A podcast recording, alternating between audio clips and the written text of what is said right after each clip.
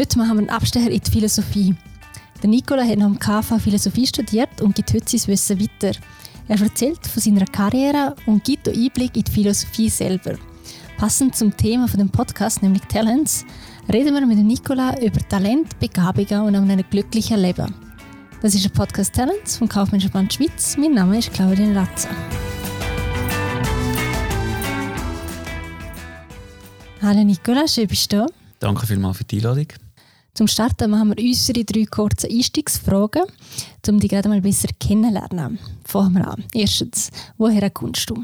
Ich bin aufgewachsen in Glabruck, Opfiken Glabruck, also typische Vorstadt von Zürich.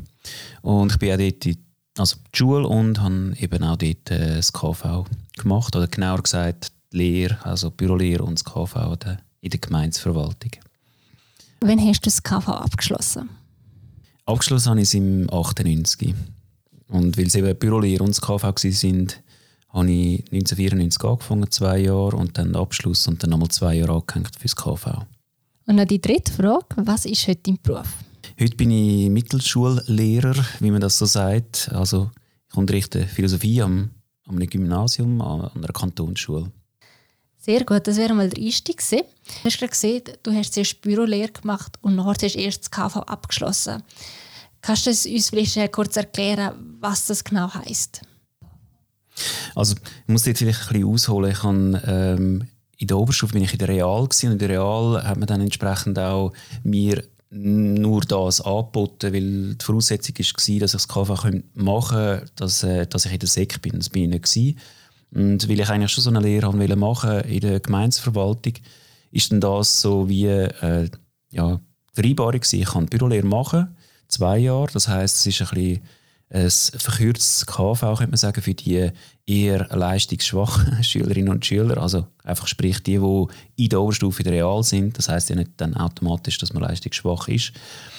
Und ähm, sie haben mir dann in Aussicht gestellt auf der Gemeinsverwaltung, dass ich dann nach der Bürolehre noch das KV anhängen kann, wenn meine Leistungen stimmen. Und ja, dann ist das so gewesen und dann konnte ich das auch machen.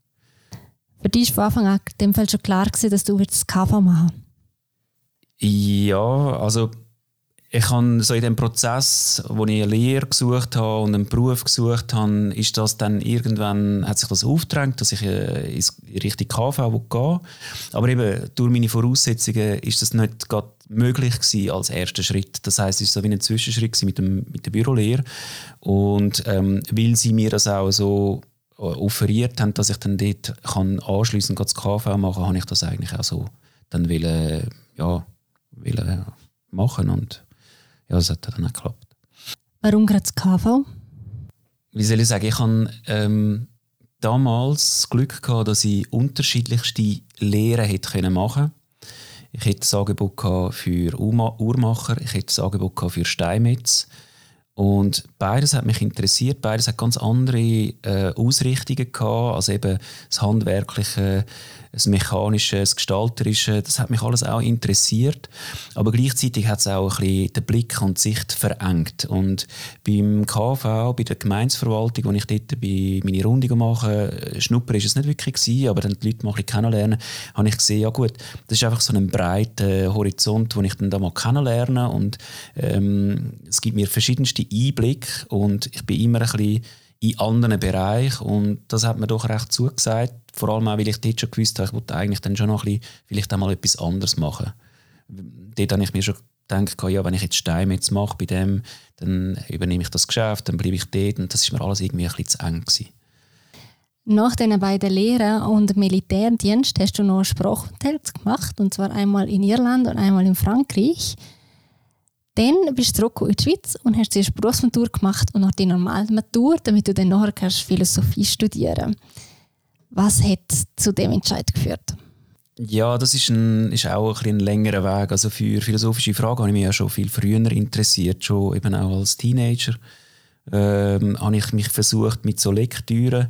Das, das ist dann immer so ein, ein Scheitern, oder? Weil ich habe nicht wirklich einen Bildungszugang gehabt. Ich habe einfach die Bücher gelesen oder versucht zu lesen und das sind so Fragen gewesen, die mich dann immer weiter beschäftigt haben, sind dann manchmal ein bisschen in den Hintergrund treten, je nachdem, was dann gerade so passiert ist. Ähm, aber ich würde sagen, so im Verlauf ist dann einfach ähm, nach der KME, also der Erwachsenenmatur, ähm, so das wieder wirklich hervortreten und deutlich wurde, dass ich das auch vertiefen will, auf Uni-Ebene im Studium. Aber eben, es ist ein langer Prozess gewesen. Der hat sich dann so während, ja, ich will sagen, nicht unbedingt bei der BMS, aber sicher bei der KME, bei der Erwachsenenmatur so ein bisschen rauskristallisiert. Ja. Ist für dich von Anfang an klar gewesen, dass du das Studium machst? Ja, aber also es ist nicht so gewesen, dass ich von Anfang an gewusst habe, dass es dann, also Studium schon, aber Studium, ob es jetzt Fachhochschule oder Uni gewesen wäre, das habe ich am Anfang noch nicht so genau gewusst. Ich habe, ähm, also es ist ja auch immer so ein, ein Weg von Versuchen, Suchen, wo ich schon ähm, eigentlich kurz nach dem Militär wollte an KMI gehen, das ist, hat nicht geklappt, ich habe die Aufnahmeprüfung nicht bestanden und habe dann gefunden, ich mache mal so einen Zwischenschritt mit der BMS und das war eigentlich eine gute Entscheidung gewesen, ähm, um auch mir so ein Sachen aneignen, die ich dort ein Defizit hatte, mit Mathe und so weiter. Und durch das, mit dem Zwischenschritt habe ich dann auch den Sprung in die KMI geschafft, später. Ähm, und dort, während dieser Zeit in der BMS, habe ich mir eigentlich eher ein, ein Studium an einer Fachhochschule vorstellen in einem ganz anderen Bereich. Es war jetzt nicht so, gewesen, dass das so klar war. Philosophie ist ein grosses Thema. Es gibt viele Bereiche, wo man tätig sein kann. Du hast dich dann für Lehrer entschieden. Du hast also das Lehrerdiplom für Maturitätsschulen gemacht. Und seit 14 Jahren bist du jetzt schon Lehrer für Philosophie an der Kantonsschule Ausserschweiz. Was fasziniert dich an diesem Beruf? Das ist eine lustige Frage, weil also von Faszination hätte ich jetzt, als ich angefangen habe, mit dem noch nicht geredet. Äh, weil ich bin dort, ich habe wirklich Glück gehabt, weil ich so an einer Schwelle war, am Ende des Studiums. Ich bin dort eigentlich in einem Forschungsprojekt in der Theaterwissenschaft und hätte mir das sehr gut auch vorstellen dort zu bleiben. Und ähm, habe dann aber mich einfach auch, weil ich gewusst habe, vielleicht äh, läuft das Forschungsprojekt aus und es wird gar nicht mehr finanziert. Das ist immer so ein eine schwierige Situation in diesem Bereich, nicht nur in der Theaterwissenschaft, sondern generell in der Wissenschaft mit den Finanzierungen. Und habe mich dann einfach mal, ohne mir große Hoffnungen zu machen, auf die äh, Stelle als Philosophielehrer beworben. Und bin dann tatsächlich auch eingeladen worden. Eben darum sage ich auch ein bisschen Glück. Und habe dann äh, so eine Probelektion gemacht. Und jetzt rein von der, von der Vorbereitung, äh, vom Referieren, dort äh, hatte ich schon so ein gewisses Flair, gehabt, wo man jetzt nicht irgendwie äh, viel Problem gemacht hat. Aber dann wirklich, also ich habe dann die Stelle bekommen, offensichtlich, und ähm, bin dann reingesprungen, ohne dass ich das Lehrdiplom schon hatte äh, und habe mich natürlich immer versucht, möglichst gut auch vorzubereiten. Und das war am Anfang immer ein, ein Krampf, gewesen, weil ähm, man wollte alles möglichst genau machen und gut machen und hat dann die Schar von Teens vor sich, wo aber doch immer sehr wohlwollend sind Meistens auf jeden Fall. Und es, man kämpft da immer so ein mit dieser Rolle und dem Rollenfinden. Und am Anfang war es äh, schon auch so ein eine Suche. Gewesen. Und bis ich dann mal so ein bisschen das reingefunden habe, ist es eine Weile gegangen. Und dann, vielleicht dann hat es mal so angefangen auch, äh, dass man sich nochmal anders auch hat können auf nicht nur die Rolle, sondern auch das ganze Setting einlassen, äh, wo ich heute noch ähm, schätze. Einfach auch die Begegnung, die permanente Auseinandersetzung mit den Jugendlichen, die ja so in einer Umbruchsphase auch sind und Philosophie selber ja auch immer so einen Umbruch oder einen Perspektivenwechsel mit beinhaltet, wo dann, wo dann das auch fördern kann, wenn man sich auf das einlassen will. Und insofern, ja, würde ich schon sagen, ist es auch heute noch eine Form von, von Auseinandersetzung, die ich sehr schätze, brauche, vielleicht schon auch, ähm, weil dort auch immer so eine permanente Forderung kommt, wie, was heißt das, wieso ist das so und äh, entsprechend mache ich es wirklich gern. Neben deiner Tätigkeit als Lehrer und Dozent hast du auch noch andere Projekte. Unter anderem hast du schon verschiedene Bücher geschrieben und du engagierst dich für eine philosophische Praxis. Was ist das genau? Was machen wir dort? Ähm, also ich bin dort äh, in der Praxis noch nicht so lang und die Praxis, die ich für mich betreibe, ist eigentlich äh, stark eingebettet in das Zürcher Institut für philosophische Praxis. Wir sind so wie ein kleines Kollektiv von sechs Personen, wo versucht Philosophie auch noch anders äh, zu betreiben, nicht nur also anders im Sinne von nicht nur an der Akademie, an der Universität, wo man ja vor allem auch Forschung betreibt und das Ganze ähm, ja für uns auch wichtig ist, als Auseinandersetzung, aber dann immer irgendwie noch den Schritt in die Öffentlichkeit zu einem, zu einem breiteren Publikum versucht wird mit diesen gemeinsamen Veranstaltungen, die wir machen. Also äh, sagt das jetzt ein Philo-Café, wo man einfach einlädt, zu einem Thema zu, äh, zu sprechen, zu reden gemeinsam oder dann äh, Bücherbesprechungen, wo man auch miteinander diskutiert, aber auch das Publikum einladet, äh, um über die Bücher äh, reden und die Positionen.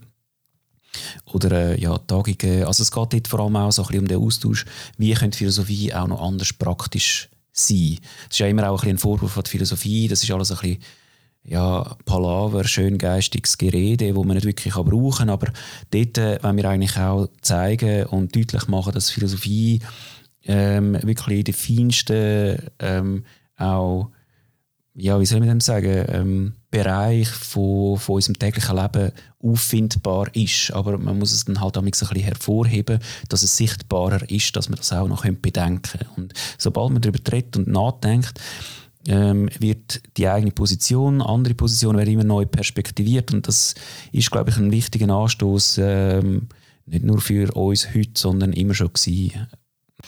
Die Philo-Cafés sind für ein breites Publikum, das heißt nicht nur für Philosophinnen und Philosophen. Es ist ein offenes Gespräch, wo sich alle daran beteiligen Was würden dort für Themen besprochen? Also ich habe jetzt die noch nicht so oft unternommen, aber ähm, also das letzte Thema, das ich gerade äh, besprochen habe, das ist ähm, ein Thema, das man in der letzten Zeit immer wieder ähm, auch in den Medien vernimmt, äh, wo es um Diversity und Inklusion gegangen ist. Oder äh, also die Frage nach Race und Rassismus in der Schweiz. Ähm, wo, oder eben auch die ganz koloniale äh, Geschichte, die dann da immer noch auch eine Rolle spielt. Und wo ich versucht habe, jetzt die ganze Diskussion, die im Sommer geführt wurde, wo es um ähm, so etwas wie Dreadlocks gegangen ist, äh, habe auch nochmal aufgreifen und sehen, warum gibt es so viel Widerstand, dass man sich mit diesen Fragen von Rassismus auch in der Schweiz ähm, ähm, ja, wieso hat man so Probleme damit, dass dann so viel dagegen gehalten wird, dass man das noch nicht auch immer wieder sollte können thematisieren, weil es ist immer noch ähm, äh, auch nötig, dass man es diskus diskutiert. Also man hat es gesehen jetzt auch äh, vor zwei Jahren mit BLM, wo es verstärkt in der Schweiz auch angekommen ist und das sind dann so ähm, Themen, die schon auch stark in der Geschichte oder Kulturwissenschaften äh, äh drin sind, wo aber sicher die Philosophie immer auch eine Rolle spielt. Und äh, ja, das wäre jetzt mal so ein Thema. Ähm, ein anderes Thema, das mich auch ähm, stark beschäftigt, ist Atheismus. Also was spielt Religion heute noch für eine Rolle? Oder sollte sie eben keine Rolle mehr spielen? Äh, Kolleginnen und Kollegen tun auch generell über Moral. Was bedeutet Moral heute und das Moralisieren im Gegensatz dazu? Also es ist da ein ganz grosses Spielfeld. Jetzt sind wir schon mitten im Thema Philosophie drin. Vielleicht schnell zur Begriffsklärung. Was ist Philosophie eigentlich? Also ich habe mal ein bisschen gegoogelt und äh, gemäß Wikipedia ist Philosophie wörtlich übersetzt Liebe zum Wissen oder Liebe zur Weisheit. Aber ja, was heißt es konkret? Was ist Philosophie? Ja, das ist, äh, das ist interessant. Ich habe mir auch überlegt, dass ich das, äh, dass ich es mir äh, zunächst mal ein leichter mache und einfach mal mit der Übersetzung vom Wort anfange. Weil die Frage, was Philosophie ist, ist eigentlich selber auch schon eine philosophische Frage. Und darum ist es schon sehr schwierig zu beantworten, wenn man es dann so will, irgendwie richtig fassen, wenn das überhaupt geht. Also Philosophie wird eben oft mit Liebe zur Weisheit übersetzt oder Liebe zum Wissen oder Liebe zur Erkenntnis, ist aber so eine leichte Ungenauigkeit, weil im Griechischen gibt es unterschiedliche Bedeutungen, also Wörter für Liebe. Und das Philos, in dem Philosophie, also Phia für Weisheit oder eben Wissen, Erkenntnis, je nachdem, wie man es übersetzt. Und das ist eigentlich eher Liebe im Sinn von Freundschaft, Freundschaft, freundschaftliche Liebe. Und ähm, entsprechend ist das eigentlich eher so gemeint, dass PhilosophInnen ähm, FreundInnen von dieser Weisheit sind. Und das werden so die, die begriffliche ja, Fassung von dem Philosophie oder Philosophinnen. Und ähm, ja, also es, äh, ich hole es noch ein bisschen aus. Es, das kommt eigentlich aus der griechischen Antike Zeit, also wir sind da so im Übergang vom 5. zum 4. Jahrhundert vor, vor unserer Zeitrechnung und man hat jetzt so Figuren wie eben der Sokrates äh, und sein Schüler Platon, wo dann die Begriff prägt haben, wo die eigentlich auch so eingeführt haben. Das heißt nicht, dass philosophische Fragen es nicht auch schon vorher gegeben hat. Sie sind einfach in einer anderen Art und Weise auch beantwortet worden. Ähm, ich würde darum sagen, was dort so passiert ist bei diesen Figuren in der Geschichte, in der abendländischen Geschichte von der Philosophie, ist, dass man ähm, die Fragen nicht nur anders gestellt hat, sondern eher, wie man sie hat können stellen und dann damit auch andere Antworten hat können sichtbar machen. Also es ist dann deutlich geworden, dass die Antworten nicht einfach klar sind und darum, das ist dann auch wieder ein Hinweis, es ist nicht einfach so, dass man dann ähm, weiß oder ein Wissender ist, sondern dass man dann eben irgendwie auf dem Weg ist, das äh, zu erreichen. Das ist so ein bisschen das Prozessuale, das dann stärker in den Vordergrund äh, gerückt ist. Also das heißt zusammengefasst, Philosophie ist Situationen oder Gegebenheiten von einer anderen Perspektive anzuschauen und zu besprechen. Ja, das kann man schon so sagen, wenn man schaut, wie äh, die platonischen Dialoge, es sind ja fast alle Texte sind Dialoge, die überliefert sind, äh, wo genau das äh, auch so ein bisschen didaktisieren, dass man immer wieder die andere Position auch so einnimmt und das, das Gespräch beobachtet. Und insofern ja, würde ich sagen, das passt schon auch. Es geht dort auch ein bisschen um ja, ein bisschen das Wegkommen von dem Einseitigen oder von dem Dogma, von dem einen Richtigen. Und insofern ist Perspektivierung sicher ein wichtiges Stichwort. Ja. Der Podcast, wie auch die ganze Kampagne vom Kaufmännischen Verband, heißt Talents, also auf Deutsch Talent. Ähm, aus dem philosophischen Blickwinkel. Was ist genau ein Talent? oder eine Begabung? Ja, ich habe mir das natürlich im Vorfeld auch überlegt. Also was, was könnte das heißen? Talent? Ich würde also nicht gegen neue Bezeichnung vom Talents. Ich wollte, dort äh, würde ich jetzt eher für mich so den deutschen Begriff brauchen, Begabung. Aber jetzt nicht, dass ich begabt bin, sondern eher, dass mir etwas gegeben ist, wo ich jetzt nicht einmal unbedingt so ähm, in einem engen Sinn verstehe, dass das irgendwie äh, eine besondere Fähigkeit oder Fertigkeit ist, sondern eher im Sinn von, äh, mich haben bestimmte Fragen immer schon beschäftigt und sich mir aufdrängt, so geben, also geben als Fragen, die ich gar nicht kann irgendwie von der Hand weisen und immer, wie mich, darum habe ich vorher gesagt, schon als Teenager mit denen beschäftigt habe. Und das ist so immer wieder gekommen, immer wieder auftaucht und darum geben, eben im Sinn von einer Gabe, dass ich dann immer wieder kann mich müssen wählen mit diesen Fragen beschäftigen äh, und darum würde ich es eher so verstehen, also Talents als Begabung, aber Gabe dann im Sinn von einer Gabe, dass ich dann halt die Fragen immer wieder muss aufgreifen für mich. Wobei, mir macht das ja Spaß, darum ist es, das Müsse ist nicht so schlimm. Hat denn jeder und jede ein Talent? Ich glaube, das kann ich so nicht beantworten. Äh, also jede und jeder kann irgendetwas, aber ob das dann schon ein Talent ist und dass man das dann so auch oder eine Begabung, dass man dann mit einer gewissen Unnachgiebigkeit sich dem widmen will und muss, wie ich das jetzt in dem Fall erlebt habe, das ist vielleicht eher nicht der Fall. Aber es hat sicher einen Bereich, wo jemand immer stärker sich damit auseinandersetzt. Und wenn man es so ein bisschen breiter fasst, dann könnte man vielleicht sagen, dass das Begabung oder das Talent ist. Ja, die Schwierigkeit liegt wahrscheinlich auch dort drin, um das Talent zu finden, zu entdecken. In Vorbereitung zu dem Podcast habe ich einen anderen Podcast zu dem Thema. Dort ist gesagt worden, dass Talent allein nicht lange zum erfolgreich sein. Man muss auch hart dafür arbeiten und auch Glück haben. Das Beispiel ist von Roger Federer. Er hat zwar eine Begabung zum Tennisspielen, hat aber auch fest dafür trainiert und auch Glück gehabt. Kannst du die Aussage bestätigen? Äh, ja, das ist sicher so. Äh, also ich will schon auch sagen, dass ich sage jetzt mal mein Bildungsaufstieg, wenn man dem so kann, kann man wahrscheinlich schon so sagen, der hat schon auch ähm, Ausdauer und ähm, ja, gewisse, gewisse Disziplin braucht. Sonst wäre es nicht möglich gewesen. Ähm, weil der Erwachsenenmatur war schon einigermaßen anstrengend gewesen, weil sehr dicht ähm, man sich dann halt das alles wieder muss aneignen, was andere in vier oder sogar in sechs Jahren sich können, äh, aneignen. Also das auf jeden Fall. Und ähm, Glück ja auch, weil zu bestimmten Zeiten an bestimmten Orten braucht es halt einfach auch Personen, die einem unterstützen, sei das jetzt im Privaten oder eben auch im beruflichen oder dann eben auf Uni-Ebene, wo man Personen hat, die einen fördern.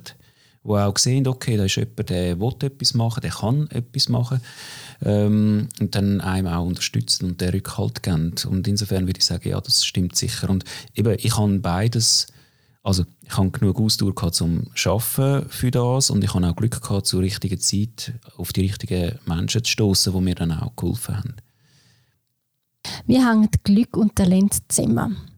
Also zum Beispiel ist man glücklich, wenn man sein Talent entfalten kann? Ja, das ist natürlich, es das ist noch interessant auch, die, die Frage, wie sie gestellt ist. Glück ähm, und Talent hängen zusammen. Ähm, weil das ist ja, also wenn man es jetzt so als Begabung, ich habe es vorher eher so als individuelle Sache beschrieben, dass mir Fragen so sich aufdrängen und ich mich mit denen muss beschäftigen. Aber alles rundum, wie ich dann zu der Beschäftigung komme, wie ich dann auch in der Schule, in den Institutionen das ähm, umsetze, ist immer von gesellschaftlichen Bedingungen abhängig. Und äh, insofern Glück heißt dann auch, unter welchen historischen gesellschaftlichen Bedingungen komme ich zu den Möglichkeiten, wo ich mich gerne würde mit dem beschäftigen oder das Talent kann verwirklichen. Individuelles Glück ist also eng verbunden mit äh, gesellschaftlichen Rahmenbedingungen.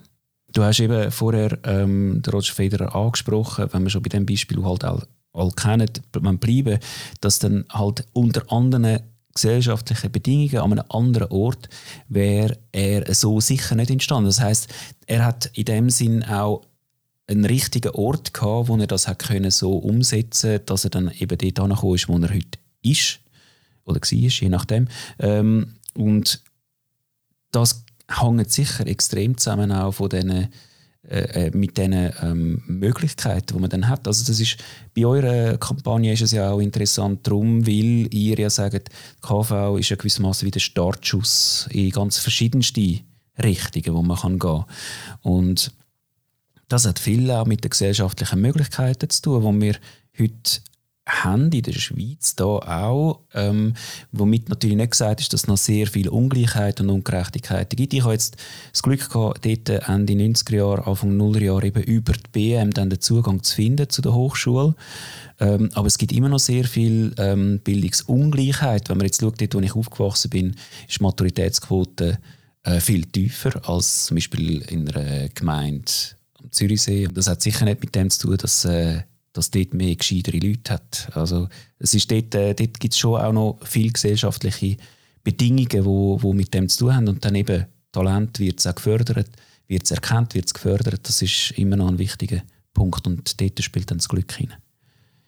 Und findest du, ist unsere Gesellschaft schon an einem Punkt angelangt, wo das sein Talent entfalten kann, oder gibt es noch Aufholbedarf? Also sie hat sicher noch Aufholbedarf, insofern natürlich sehr viel Talent gar nicht erst bemerkt wird, gesichtet wird. Einfach weil man schon ähm, mit einem Blindspot, also mit einem blinden Fleck eigentlich ähm, ja, in Klassen, in, ähm, also ich meine in die Schulklassen hineinschaut, dass dann vielleicht, das ist sicher besser wurde, aber dass dann dort vielleicht einfach auch viel gar nicht bemerkt wird. Das ist in den 90er Jahren sicher noch viel prekärer gewesen, also schlimmer gewesen als heute. Heute, wo man viel stärker auch sensibilisiert ist. Ähm, aber es ist sicher noch nicht, noch nicht optimal. Also ich meine, eben genau die Ungleichheit äh, je nach Gemeinde, wenn man schaut, wie die Maturitätsquote verteilt ist, das ist nur ein Beispiel ähm, dann, dann merkt man sofort, ja, das ist noch nicht, ist noch nicht wirklich gleichgestellt, ist noch nicht wirklich gerecht. Was könnte man denn ändern, damit jede und jeder die Chance hat, sein Talent zu fördern? Ja, das ist jetzt gesamtgesellschaftliche Frage, die kann ich nicht einfach so beantworten. Ähm, ich glaube, jetzt ein wichtiger Schritt ist insofern schon passiert, dass man das Bildungssystem geöffnet hat.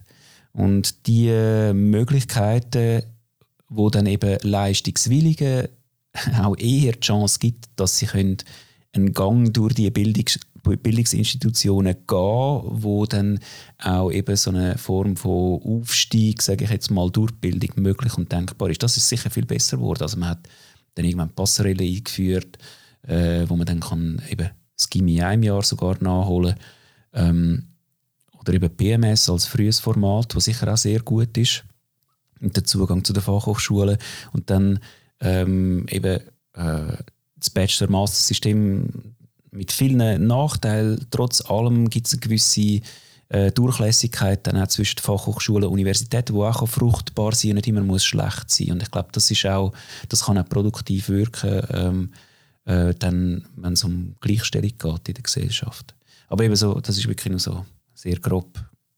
ich kann das nicht abschließend beantworten. Wenn wir jetzt nochmal zu dir und zu deiner Laufbahn zurückkommen, was sind die nächsten Projekte? Steht ein neues Buch an? Ähm, ja, also jetzt bin ich gerade ähm, mit dem nächsten Buch zum Thema Atheismus beschäftigt. Ähm, und das ist jetzt so in der Redaktion, äh, eigentlich in der letzten Vorbereitung dann vor der Publikation, die sollte dann irgendwann nächsten Frühling sein, also Frühling 2023, sollte das rauskommen. Ähm, aber ich habe eigentlich schon einen gewissen Abstand, weil geschrieben habe ich es schon vor einem halben Jahr, drei Vierteljahr. Und das ist jetzt wie die Überarbeitung. Eigentlich geht es dann schon wieder in andere Denkrichtungen. Das ist immer so ein bisschen eine Überschneidung. Aber ja, das, das ist jetzt das nächste Mal. Und das ist eigentlich auch wieder ein Buch oder Büchlein, je nachdem, ähm, wo für ein breiteres Publikum gedacht ist. Und wo ähnlich wie der Epikur, äh, wo ich bearbeitet habe, soll eben die Praxis so ein bisschen auch ähm, ermöglichen, dass ähm, mehr Menschen sich mit diesen Fragen auseinandersetzen Vor allem gerade, weil ähm, das Thema Religion ja immer auch eine Rolle gespielt hat ähm, in den letzten Jahren, wenn man zum Beispiel schaut mit der Verhüllungsinitiative äh, und so Themen. Das heißt, das, das spielt auch eine Rolle und ich habe das wie versucht jetzt mit unterschiedlichsten Zugängen, mit Gedankenexperimenten mal nochmal ein bisschen anders zu perspektivieren, wie man vielleicht mit dem Thema, also es ist ja nicht nur Religion, es ist Spiritualität, es ist Astrologie, es ist Esoterik, das spielt alles auch mit dort rein, ähm, wo dann dort so ein bisschen vorkommt. Also das ist das, was so ein bisschen jetzt gerade aktuell ist. Bei deiner Karriere fasziniert mich, dass die Philosophie wie einen roten Faden sich durchzieht. Wir haben ja heute gelernt, dass Philosophie übersetzt wird mit Freund des Wissens und das bist du definitiv. Du hast zwei Lehren gemacht, Matur, also Berufsmatur und Matur, ein Studium, ein Lehrerdiplom und dir mega viel Wissen angeeignet. Und heute gibst du dein Wissen weiter, sowohl Jugendliche in der Schule wie Erwachsene in Form von entweder Büchern oder eben im Philocafé. Ähm, darum möchte ich jetzt zum Schluss von dir noch wissen, was ist dein Karrieretipp? Was ähm, möchtest du uns allen mit auf den Prospekt geben?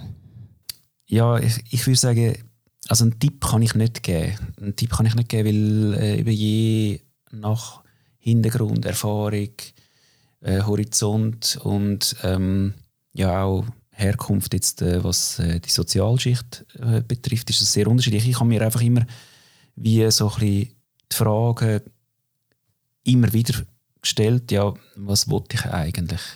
Also wollte ich jetzt beim KV bleiben. Ich muss es vielleicht schon auch so sagen, habe ich mir nicht so vorstellen nur bei dem zu bleiben. Dort war so eine Neugierde äh, zu stark, gewesen, dass ich noch andere Wege suchen Also die Grundfrage, was wollte ich eigentlich? Ähm, wo wollte ich in 20 Jahren stehen, ist dann vielleicht schon fast zu hoch gegriffen, sondern einfach, ja, wo, was beschäftigt mich, wo wollte ich hin? Und dann aber auch gleichzeitig immer die Frage, darum, also eigentlich sind wir schon so ein bisschen bei den Tipps, was wollte ich, aber was kann ich auch? Also dort habe ich schon gemerkt, ähm, was ich kann, ist zum Beispiel mit Sprache umgehen. Ähm, und das habe ich in dem Studium habe ich das auch können irgendwie brauchen als Fähigkeit, ähm, weil ich ja nicht nur Philosophie, sondern auch Theaterwissenschaft und deutsche Literaturwissenschaft studiert habe. Dort ist das so richtig auch ähm, ja, zum Ausdruck gekommen. Also das muss man ja auch noch irgendwie in Übereinstimmung bringen. Also was ich will und was ich kann, das stimmt nicht immer genau überein und dort muss man vielleicht einfach mal darüber nachdenken, was, wie kann ich das vermitteln. Und ich glaube, dass die Frage selber ist auch schon, also die Frage, die Kombination von Fragen ist dann das, was wichtig ist. Und das Ganze, die zwei Fragen, die gehören dann natürlich in die Frage, was ist überhaupt möglich. Eben, wir haben es vorher vom Bildungssystem gehabt. Ähm, aber es ist möglich nicht nur dort äh, mit, äh, mit den Schulen, sondern privat, beruflich. Ähm, und ja, was ich immer auch wichtig habe, ist dann die Auseinandersetzung mit anderen. Was denken die anderen über das, was ich mir da ausdenkt habe? also es ist ja dann immer auch ins Gespräch kommen äh, und so nochmal reflektieren, ist immer auch hilfreich, um ja, nochmal Perspektivenwechsel weiter zu sehen. Zusammen sieht man immer ein bisschen weiter als allein. Ja, also das finde ich doch sehr gut. Das ist, äh, das ist sehr auch etwas, was jeder kann mitnehmen kann, um sich jederzeit wieder mal hinterfragen, was, ähm, was möchte ich eigentlich und was kann ich und wie, wie ist mein Platz in, in dieser Gesellschaft. Nicola, vielen Dank für das Gespräch. Schön, bist du da gewesen. Ich danke dir vielmals für das Interview. Wenn ihr jetzt noch weitere Geschichten wollt lesen oder eben hören ähm, wo alle mit dem KV gestartet haben, die finden ihr auf unserer Webseite kvv.ch talents und falls du einmal möchtest deine Geschichte mit uns teilen, dann, dann melde dich bei uns. Du findest Kontaktdaten ebenfalls auf unserer Webseite.